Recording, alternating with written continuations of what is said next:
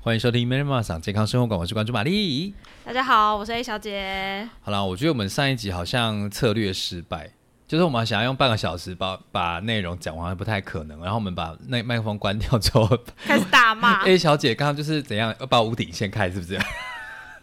因为我们刚刚上一集就结束在就是我们讨论讲那个王丹的，就是最近的一些性骚扰的事件，还有性侵的事件这样子。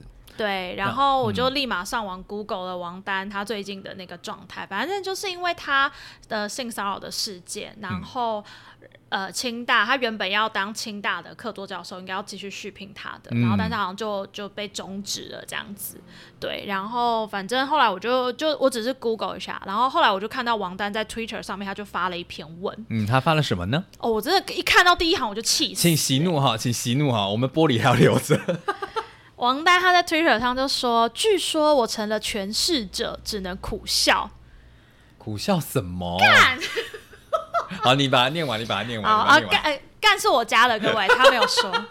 他说我被捕流亡几十年，不能回家，母亲去世都不能。”送葬，blah blah blah blah blah blah。哦，他说在美国都受到中共的威胁，我非公职又没有巨大财富，海外民运就这么几百人，顶多为有一些推特网友。我的我是诠释者，请问怎么定义我的诠释在哪里？心想说你去死吧你！哇，此话差呀，怎么？然后他就开始说，他就他，然后他居然在下面自己留言说，没有一个人敢正面回答我的问题，我的权势在哪里？我心想说，你是白痴吗？啊，你当你在清大当教授，请问教授跟研究生谁的权势比较大？为什么你脑袋。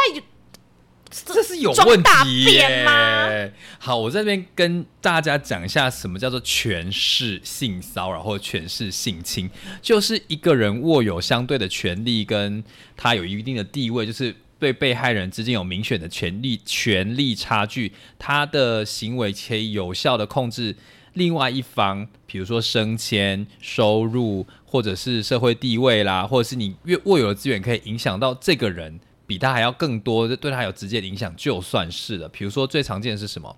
老师跟学生，教授跟研究生，或者是。比如说长辈，就是家中长辈对年轻的幼童，因为幼童就是比较没有自制能力，然后他也比较容易受引导嘛。那成人对未成年人也是，因为未成年的社会地位、社会知知能都比较不足，那成年人可以有效的运用这个漏洞来控制他的行为。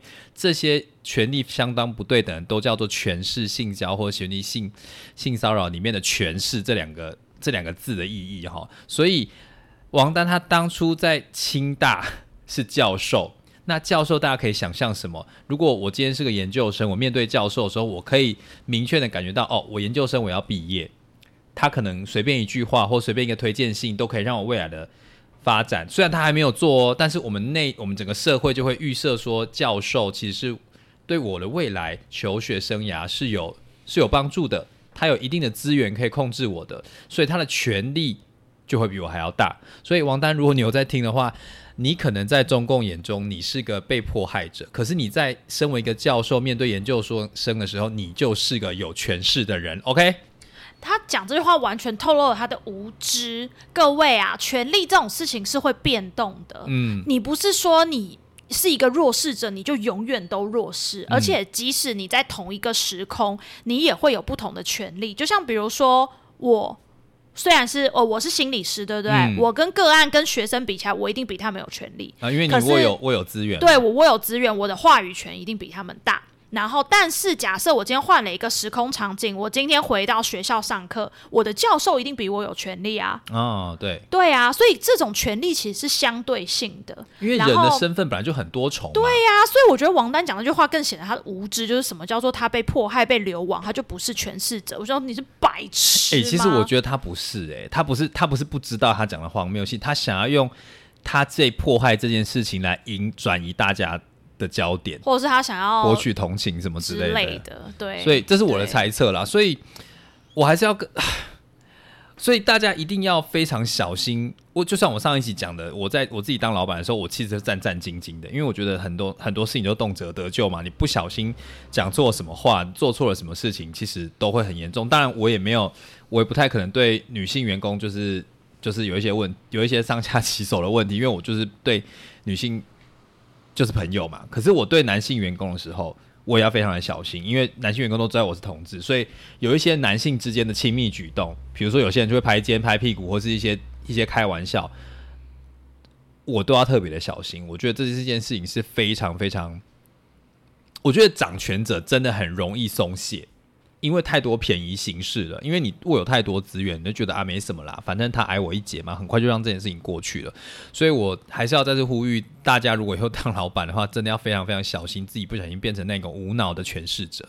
我觉得当你拥有权利，我觉得一个很直观的就变成是，你可以不用多思考，你可以想干嘛就干嘛，嗯，就代表其实你是握有权利跟资源的。没错，怎么样的人可以想干嘛就干嘛？老板呢？他可以想干嘛就干嘛吧，他不公司就我的啊。对啊，我可以不要上班就不要上班啊，然后我可以看谁不爽，我想办法把他弄走啊。所以，当你越可以想干嘛就干嘛，就表示你的权力越大。然后，当是但是在这样的情况，其实这种性骚扰或者是是性侵事情就很容易发生，因为你不会去思考，你也不会去，你不用顾虑别人的感受跟想法。我刚刚在看那个公式，他整理了这一连串，就是有一些名人就是发生事情的一些说辞，其实。我觉得不坏乎就是这几种，就是哦，我不知道原来我这件做的这件事情逾矩了，我以为是正常的男女分际，那我们两个之间的界限不一样，所以导致这样的后果，我很抱歉。但是或另外一个就是会说是，我觉得这些指控无子虚乌有，欢迎司法来调查。我觉得，我觉得是清白的，因为他内心就知道说啊，可能就是我们私底下讲话根本不会有录音录影嘛，就没有证据，所以司法本来就很难定罪啊。我觉得就像我们上集讲了，性骚扰很很麻烦，就是因为这样。然后我觉得这些言论整理下来啊，就会变成，我觉得对对于加害者，他们有一种啊，反正我拍拍屁股走人嘛，反正我没有证，你没有证据，我顶多名声名声。或者说民调什么有一点下滑，可是隔天大家都忘记啦，因为没有司法定验嘛。那对家对受害者来说，我觉得又如果看到他们的嘴脸是这样子，然后大家又这么的追捧他们的时候，整个社会有一种啊，不然你拿证据出来嘛，这种心态的时候，会让受害者有更深的恐惧，说那那我还要讲吗？每讲一次，我就要再重现一次那种被骚扰或是被害的过程。你我你大家要想想看，就是每你在脑中重演一次。那种恐惧、那种不舒服，其实对受害者来说都是再一次的伤害。所以我觉得，我觉得 Me 就是这种 Me Too 运动，我最最我最心疼的就是那些那些受害者要一再一再的鼓起勇气，然后他的勇气一再的被笑被整个社会或是被加害者打击回去。那整个司法又是你知道证据取向嘛？那很多时候其实就是就就是现场就是没有其他人嘛。啊，你知道那种起色心的人，真的是惯犯就会非常小心呐。那到最后，我们到底要怎么样才可以把这个人绳之以法，怎样才可以得到惩罚？我觉得是非常非常，我其实是很失望，但是又又希望台湾的一些司法啊，或者是整个社会舆论不要轻易的放过这些加害者。我觉得这边我想要呼吁社会各位就是听众，如果你有办法的话，好像也不太行哎，就是。我我要讲的是，如果你有办法的话，多鼓励那些人多讲出自己的经验。可是这又非常讲，我觉得这很伤人啊！鼓励加害者不被害者说出自己的经验，我觉得有点不负责任。因为每个人准备好的时间都不太一样，所以我只能鼓励我们的听众成为接住那些被害人的那一双手，就是至少把这个网子做大一点。他们愿意把自己内心的话讲出来，我觉得。把内心呃愿意让加害者对你倾吐，有很多的很多的关卡要过啦，包含我们上一节常相不相信啊，然后你的态度是什么，或甚至他平常感觉到你是不是一个有性别意识的人，有性别知能的人，所以啊，好困难哦，怎么办？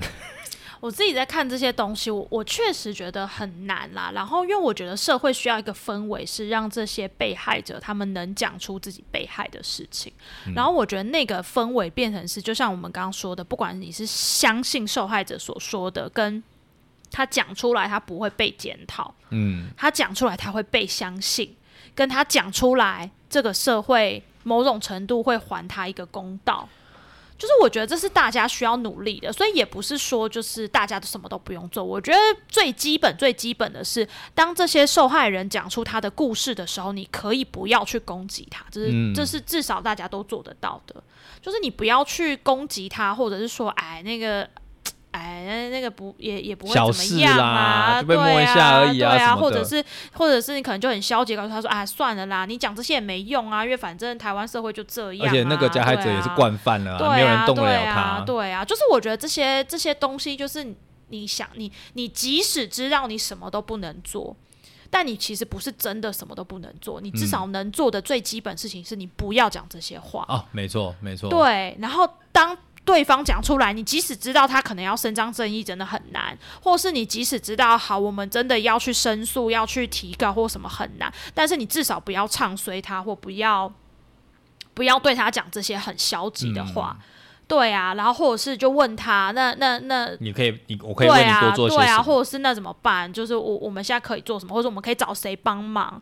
然后就是，我觉得你至少做到不要唱衰他或不要什么，因为我觉得大家换个角度想啊，假使你今天有身边有女性的朋友，你有女儿，你有太太，你有老婆，或者你有姐姐妹妹，我觉得任何人一定都有。嗯，他们如果遭遇到这样事情的时候，你会希望他们被怎么样对待？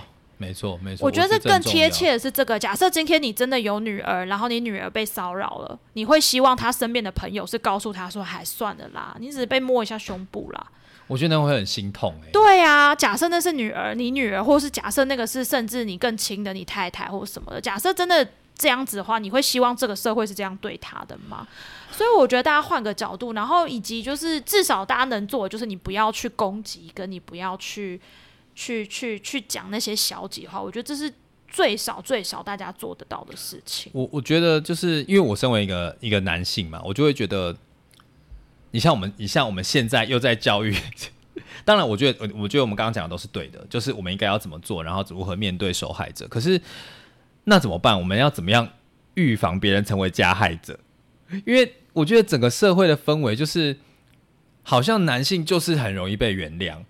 那就会养出一个说啊，那还好吧，还不是女生过度反应，反正他都这么做了，那那那我这样做应该没有关系吧？或者是我们得知身边有男性正在这么做的时候，我们都会想说啊，反正女生又没又没有说什么，那就让他这边这么做吧。我自己觉得这件事情有一点难，是因为我我第一个刚刚你这样讲，我第一个想到就是最直接的啊，就是大家选举的时候，嗯，不要投他们。对啊，然后就是或者是这一些被爆出很严重的一些案件的那些候选人，什么想办法让他们不要不能参选，或者是让他们落选，我觉得这个是最基本的。可是后来又想想，这件事情好像。在台湾其实真的也没这么容易，像之前有很多就是各种酒驾犯罪的，还不是继续选？对啊，所以这就是我觉得，对啊，对啊。我们今天一直在不断的去保护受害者，不断的教育受害者，说我们要勇敢的说出来，勇敢的去冲撞这个体制。可是撞到最后，这体制没有接住他们。所以就是到底，因为我我我我对我自己的想想法就是，难道我们就要就放弃？放弃抵抗了吗？一定是不可以的嘛！就像那个啊，那出剧里面不是谢云轩就讲说，我们都不要就算了，好，我们不要这样就算了，好不好？对啊，对啊，所以我觉得就是大家，大家。那这一个是我刚刚想到能做的啦，然后这个我觉得就看看看，也当然就是看个人啦。关于选票的这一件事情，因为毕竟明年要选举了嘛，对啊。然后我觉得另外一个就会是真的就要去督促那些人，就是他们到底会怎么样的被依法处理呀？因为我觉得，呃，你说还有另外一个更严重的事情是，最近有爆出来是那个哎南投某国小的校长。啊！我今天早上有看到那个新闻，很可怕哎！我自己觉得很可怕，就是他好像不知道是当主任的期间，其实已经骚扰过非常多女学生对对对。然后他一样继续升迁，现在是校长，现在是校长。然后重点是教育局处说，他们其实好多年前有接到过啊，不知道他们不是他们有收到这个消息，可是没有人去检举。就是耳闻，但是没有成案就对了。对，然后现在就要检讨他们，同时教育局处全部要被检讨。嗯嗯嗯，对对，因为你等于容忍这件事情啊。对对对，对啊对啊，然后就变成是其实社会的纵容是是另外的帮凶。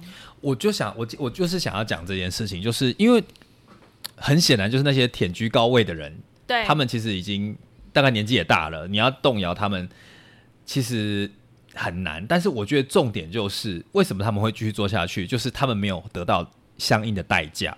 比如说，大家就知道说他未来可能会是校长，那我们现在弄又弄不死他，哎，弄不倒他，不要弄死他，弄不下来。那以后我们在这边，我们都互为同事啊，或者是我之后可能会变成他的下属，或甚至以后有合作的机会，他有可能是决定我升迁的其中一个关键的人物。那我要不要干脆就算了？反正小学生应该会忘记吧。反正小学生应该不会不会记得吧？可是其实这个伤痛其实会不断的累积下去，你知道很多像前一阵子爆出来，就是说他在学生时期，他过了二十年，都快要过追溯期，他才站出来讲，因为他他说他这一辈子都在担负这种罪恶感，然后不舒服的感觉。那为什么今天愿意站出来？是因为他觉得实在是忍不下去了。就是大家，哎、我不知道大家知不知道南特的事件、哎，诶，南特台南特教学校，呃呃，台南特教学校很多年前发生过很可怕的性侵、性骚事件。嗯他们严重到什么程度？因为他们毕竟是特教学校，所以很多都是身心障碍的学生。嗯他们严重到男女都有哦。他们可能从一年级进去就各种的被性骚跟性侵，然后据说严重到就是在校车里面。啊，有人在开车的时候吗？对，然后学学生们之间就这样做，老师们的说法就是哦，他们在玩啦，那也没什么啊。你都已经到嗯然后更可怕的事情就是，很多人是一年级进去的时候被这样对待，嗯到了三年级换他这样对别人。然后当然里面有很多是师对生的案件，我的 fuck，所以那时候闹非常大，就是、嗯呃，可能不在这个教育领域的人，可能你就不会觉得哦这是什么大事情。可是当年某件事，但是当年在我们这个领域，事情是非常的严重的。嗯他们严重到什么程度？他们要做普查。我跟我跟你说，这个南投南投的那个校长一定也要，就是他们会发信或发函给，比如说这十年间就读过这个学校的学生，哦，所有学生吗？问他们说你有没有遭遇过类似的事情。你知道这是一件很可怕的事情、然后那个时候爆出来，你说有回函的人，就是那个时候后来被调查出来有成案的，我跟你说，那个案件多到很可怕。可是你已经分不清楚到底谁是加害人，谁是受害人，因为就不断的在一直在那在在在轮轮回嘛，对对不对？就变成他们学校里面一个性对人体的界人人我之间的界限的一个混淆。可是你要想啊，那些那些那个那个旁边纵容这些的老师们，应该都要受到惩罚、啊。对啊，对啊，对啊，对啊，对啊，然后那个按那个他们内部也持续好几年，所以你看那个南投的校长一定也是啊，所以我我猜教育局处应该真的要又要发出普查，就是去查说，你看二十年呢、你要查多少人？哇塞，然后大家不要觉得哦，只是小小的性骚事件没什么。我跟你说，我现在都还记得，我国小的时候，我也被我们补习班的老师，然后就是摸身体的事情。就是我印象很深，就那时候我要过马路，嗯然后他不知道干嘛，他就硬要带我过马路。可是那时候我大概已经三四年级，我其实可以自己过马路了，然后他就要带我过马路。然后你知道吗？他是一只手抓着我的手臂，然后另外一只手跟我十指紧扣。王八蛋，好恶心、哦，是不是很？恶？是不是很恶？然后他要这样带我过马路，我就跟你说，你看哎、那时候，你那时候很害怕，对不对？我那时候吓傻，我心想说我在干嘛？我心想说你为什么要带我过马路？我不用过马路哎、因为我家其实是不用过马路的方向哎、他就硬要带你过马路，而且这是嗯，然后跟我十指紧扣。你知道，就是你知道，哎、大家都会觉得我骚扰小事。我跟你说没有，你看我，你看我幼稚园那个被问的事情，嗯到我国小被十指紧扣的事情，我到现在都记得一清二楚。哎，哇，天哪，天哪，天哪，天呐，天哪！所以我其实我我我后来真心的觉得，我不确定男生的经验是什么，我真心的觉得，身为女生，你在这个社会上，我猜说不定可能大概九十九成以上的女生一定都被骚扰过，只是多跟少跟严重程度而已。所以我觉得这就是，这就是男性文化的问题，就是为什么都是单方面的单一性别有这么高比例的？你像拉到个人都是个人的问题嘛，但是很多的个人议题集结都共很多的个人共同经验集结集结在一起，就会变成一个社会议题。那一个社会议题是如如何如何形成的？其实就是有系统性的不对等，或者系统性的不公平，或是整个机整个系统是有问题的嘛？那身为在系统的另外一端的男性的我，我其实就会一直。我很着急，就是我跟我同性别的人们都在做不断做蠢事，我却无能为力。但但是我又我就是我有我有，就是我有什么办法利用我男性的影响力，可以去去去影响他们？所以我会觉得，我觉得我我后来觉得就是就是当然，我我其实觉得性别教育男生女生大家会有一些细节上的不一样啦。然后，但是我真的觉得就是当你。不管男生女生，真的就是当你看到这些事情的发生的时候，你真的，如果你有能力，你就是不要袖手旁观。嗯，没错。然后那个不要袖手旁观，可能不是要你说你一定要什么帮忙。到不什么报警啊，然后暴打对方，不各各位不要不要不要不要这么严重。嗯。但是比较小的啊，就比如说你当当你看到这样子的事情的时候，然后你可不可以就有点反应，就是不要让那个加害者觉得他这样子做没有人知道，哦，或者不要让那个加害者觉得哦他这样子做哦是被默许的，是被默许的，对。所以你即使有看到。然后你可不可以出一下声？你就不用到什么制止他或就多严厉或什么。假设你看到，假设比如说我看到，然后比如说就是这样子，然后被整个紧握手了或什么之类的，我可能就会说：“哎，那个先生不好意思哦，那个可能转移他的注意力，或者说：哎，那个先生你的手之类的，就这种很简单的小事情，对对。然后说：哎，先生那个你可不可以退后一点？嗯。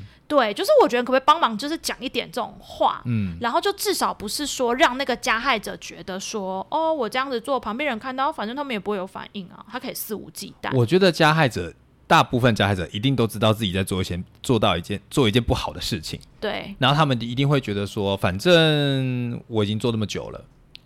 那他为什么可以做那么久？其实就是前面几个人默默的没有允许他，没有阻止他。那为什么大家会袖手旁观？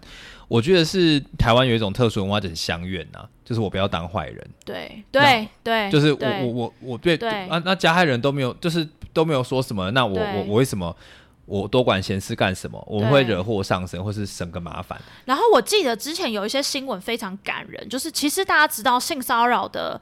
呃，地点其实很多时候就是在大街上跟大众交通运输工具上。其实这是性骚扰很很长，当然性侵是另外一回事。我现在讲的是骚性骚扰，就性骚扰很长，其实就是在公众场合。嗯。然后之前有一些台湾的新闻，大家去找应该蛮感人的，就是有有人在公车上被骚扰，嗯然后不知道是他本人还是旁边的人，就是大声的把这件事情讲出来，然后司机就直接把车门关起来。哦，把那个加害者直接带到警局去，对对？对对。然后我记得这样的事情其实蛮多的，就不是只有一件。所以我的意思说，就有点类似这样，就是就是你如果看到，或是你发现，或是即使你这自己真的被骚扰，我觉得大家也不用那么悲观跟失望。就是看起来这样的事情其实也是有的，嗯。然后你可能就讲一下，就是各位我被骚扰了，然后我知道可能会耽误大家的上班时间，但我觉得这件事情很重要。我我觉得可能还是要处理一下，嗯，就是我觉得这些事情就是就是不要不好意思，大家太容易什么，嗯，对别人感到不好意思或抱歉或什么，对对对对，我我其实觉得这个社会有的时候你讲出你的需求，其实大家是是可以帮忙的。我觉得大家要另外一个转念是，今天麻烦到别人的是那个加害者，对。对，就是造成这件事情，不是因为你说出来而而造成大家的麻烦，是真的是对方这个王八蛋做错事情。我们都知道，就是比如说抢劫，你抢劫你就是要要报警，大家都会去抓那个抓那个小偷嘛，或者是那个嫌犯嘛。那那一样是侵犯别人的权利，侵犯别人的财产，另外是侵侵犯别人的身体自主权，一样是个犯罪的时候，我觉得整个社会要有一个氛围是。这就是一件犯罪，这件事是不可以的。嗯，那我们就是要勇敢的，就跟抓小偷一样，就是吸，就是抓小偷是正确的嘛。嗯，那举发这种骚扰事件跟不平等事情，那也就是稀松平常的事情啊。对啊，我觉得是整个社会的共识，要把这件事情放在心里啦。所以回过头来讲，是我还是要讲回，就是我觉得那些加害人该怎么办这件事情，我自己我觉得还是要回到性别教育这件事情，好像老生常谈。我觉得就是人我之间的分际。我在网络上看到一个，一个小小的发文，我觉得很感动。她是一个女生在说她在在打工的时候遇到个变态，但她讲的变态不是说她对她要怎么样，她就说她是遇过她此生遇过最有礼貌的变态。该怎么说？那那个短文大概就是讲说，她以前在一边一间日本日本的餐厅上班，然后她有一个一个一个算是上司。上司就是很喜欢开黄腔，可是他说他在开黄腔，哎，就是他知道自己会开黄腔，所以就就跟那个那个当事人说，我如果因为我平常是个爱开玩玩笑的人，那我不知道你你你你你你听到会不会不舒服，所以如果你真的不舒服的话，你可以直接告诉我。然后那个女生其实也很勇敢的，当初就是很勇敢，直截了当跟他说，我觉得开一些。色情玩笑是没有问题的，但是我几大原则，一个是不要拿不要开玩笑开在我身上，第二个是不要贬低女性，第三个是我很在意肢体接触，所以我们讲话的时候，请你不要这么样，就是在讲这些话的时候不要触碰我的身体。然后就说他在那个那个餐厅里面工作了好几年，应该不知道一段时间啦，他们会聊各种色情的漫画，各种 BL 或是就是十八禁的内容，但是那个主管。都有谨守这个分际，所以他们其实男生跟女生之间其实可以聊情色话题的，并不是什么话题都不能聊。但是你有没有发现，这个故事最重要就是女生告诉他：“我的界限在这边，我不希望怎么样被对待，我希望良好的内容长什么样子。”所以我觉得那个男生也做一个很好的示范。你有时候说真的，有些男人就是嘴巴很坏嘛，可是你要不要就是知道？至少那个男生有意识到，说我这些内容对方会听得不舒服，那我就要做一些收敛，而且他是愿意收敛的。所以我觉得男生其实你们真的要向那些正向的男性们学习，不要变成一个垃圾渣，好不好？就是不要觉得你们是男生有鸡鸡就任何事情都理所当然，你们不要尽做一些就是让我觉得很丢脸的事情，好吗？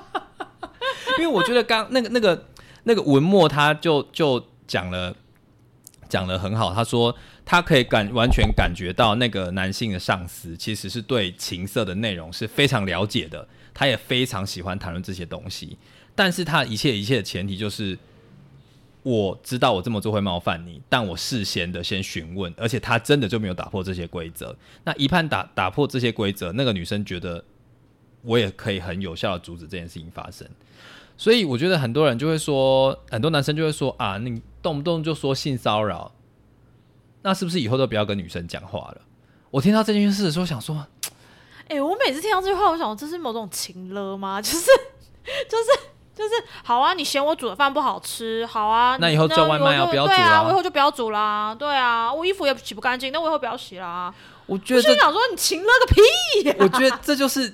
我觉得这就是有权利的人的怠惰，那这就是一种罪过，你知道吗？就是你，你就是爽日子过太久了，才觉得说这一切都是理所当然。拜托各位，为什么我们要不断的倡导说，为什么我们常常都在听，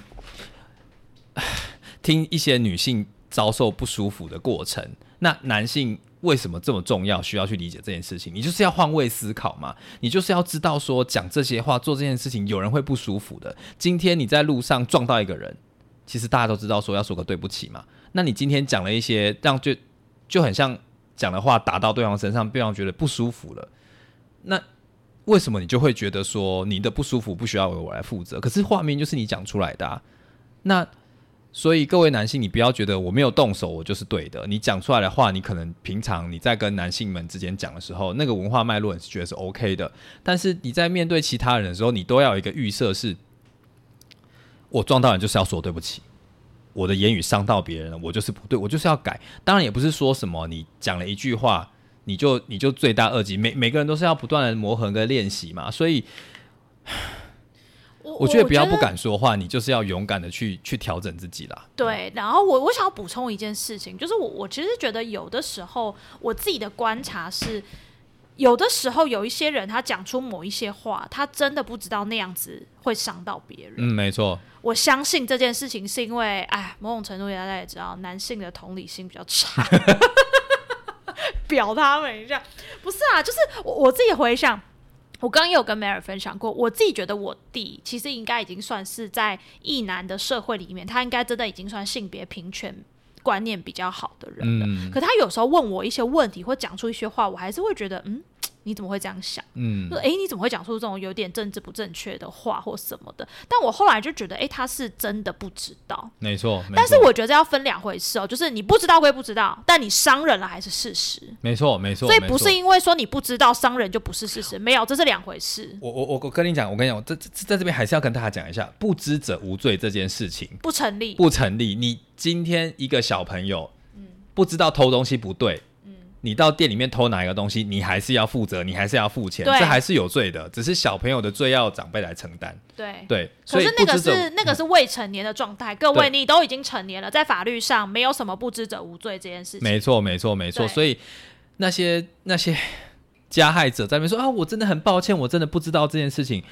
好，你不知道归不知道，但你该承受的司法程序还是要承受。我要在这边跟大家讲一下，大家不要同情那些不知道的人。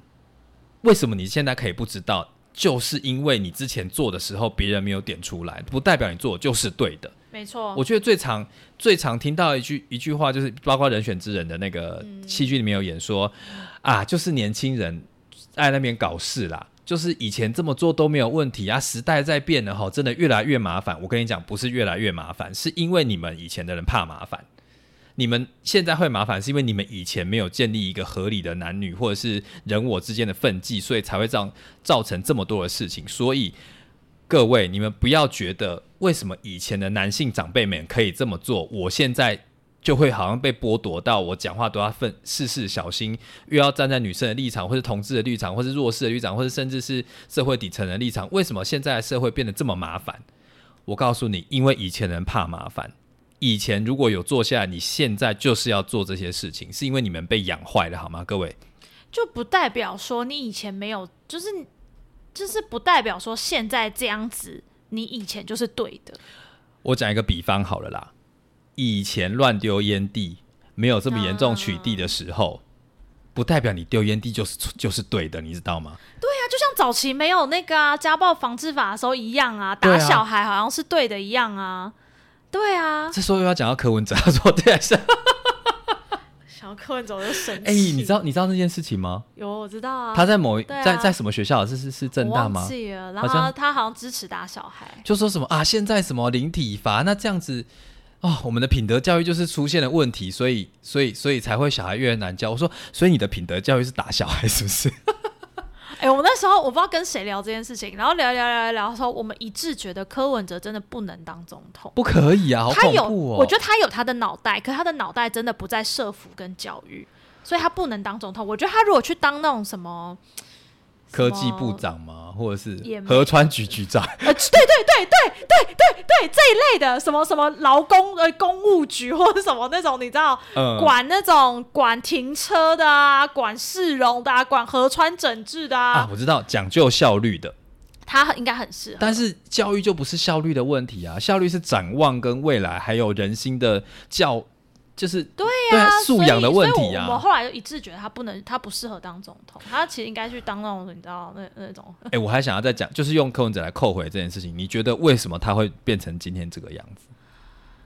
是不是跟我们之前讲的纵容有关系？我觉得一方面是这个，就是大家会对于那种成绩好的，嗯，我觉得这跟台大也是同样的，就对于那种成绩好的，然后反正就是啊，你成绩好好啊，其他就随便啊。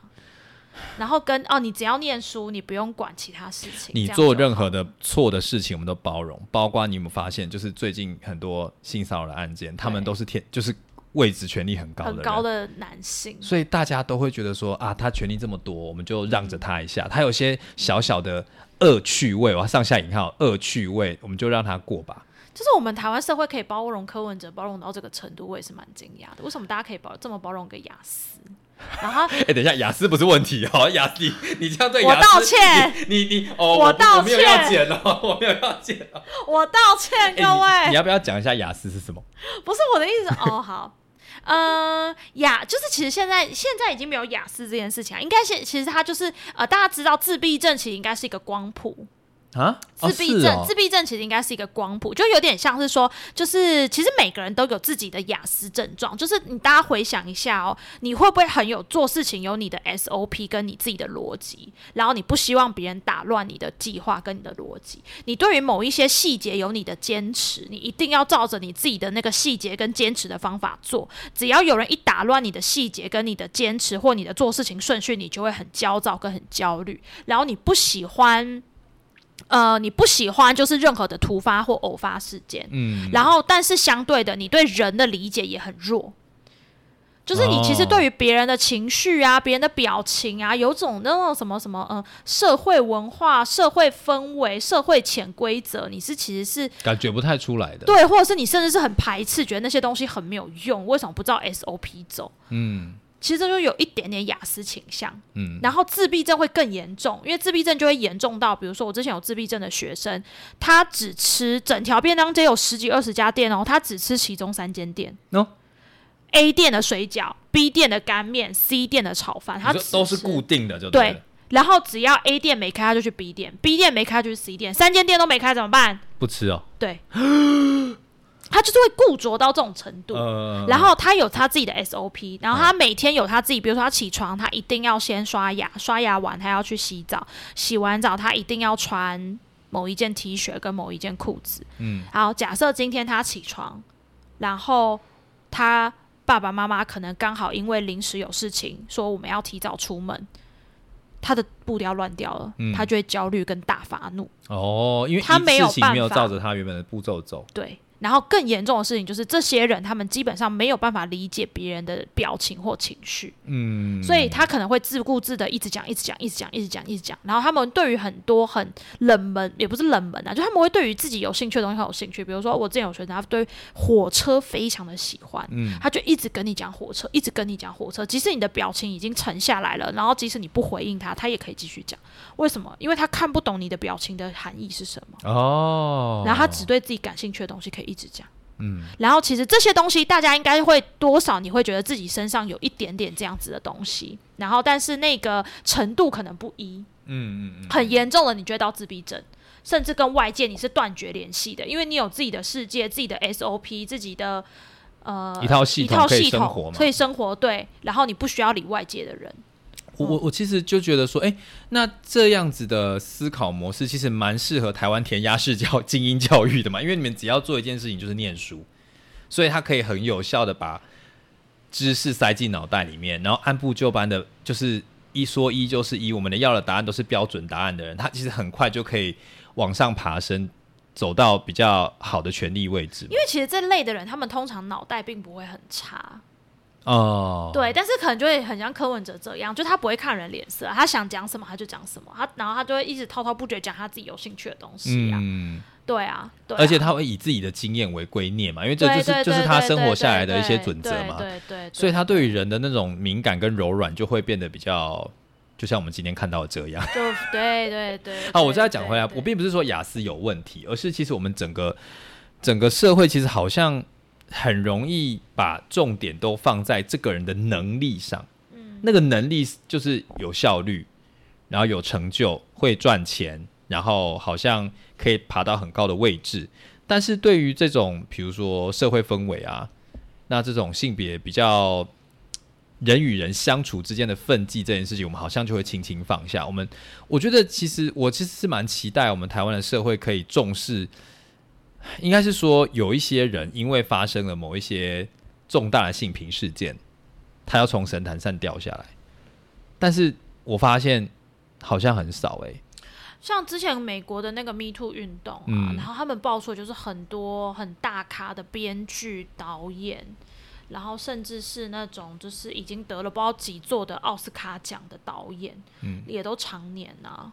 常年性侵或性骚女明星啊，然后都会找那种年轻想要往上爬的女明星。哦对啊，然后他们那时候报 Me Too 运动也报的蛮蛮蛮大，蛮大的。然后那时候我记得啊，美国还有一件很知名的就是那个啊，国家体操队的队医，啊，那件事情也啊很可怕。嗯，国家体操，美国国家体操队不知道拿了十几十座金牌哦，嗯。奥运金牌哦，好像是教练对不对？队医对，医。生。啊，对对对对一对一对一对一对一，就是他们国家队的医生，嗯。然后他常年也会性侵女学生。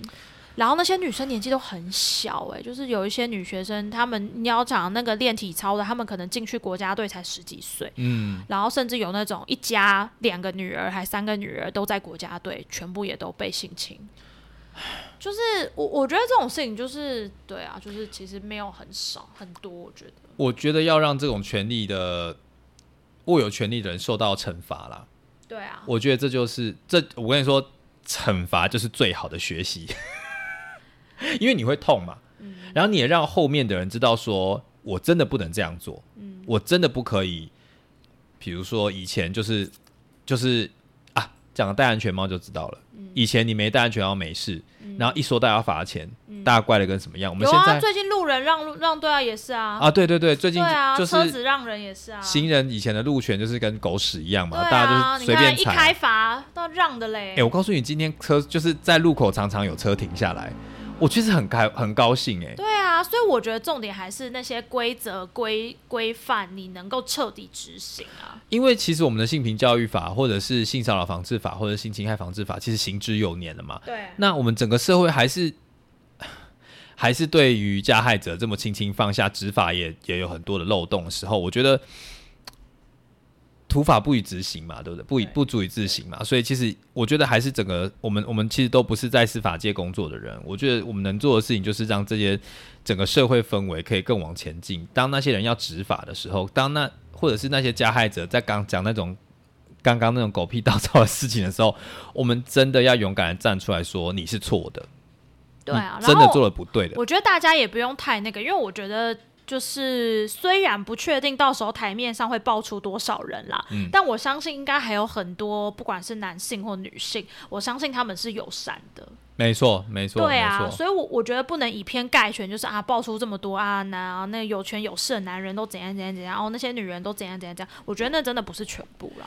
我我虽然抱持的比较悲观，就是这一次可能没有办法造成百分之百翻天覆地，把所有的你知道里面的藏污纳垢全部清掉。但是我觉得社会进步本来就是来来就是一个一个一个波形嘛，对对对，就是我们今天这件事情一定会有后续的效应，越多的人说这件事情是不对的，那些加害人是不对的，纵使他们没有受到相对应我们觉得公平正义的对待，但整个社会氛围其实已经不断在告诉你说，哦，你这么做，你你这么做被爆出来是个麻烦，你会变成你脚上的刺，你不得不去花一点力气跟代价去把它处理掉，或甚至是你会变成别人攻击你的有效的话题的时候，我觉得后续的人，比如说那些从政的人，好了，我如果要往上迁，我如果有那个野心，我就要开始检视我现在对于人我之间的分际是否要做一些调整。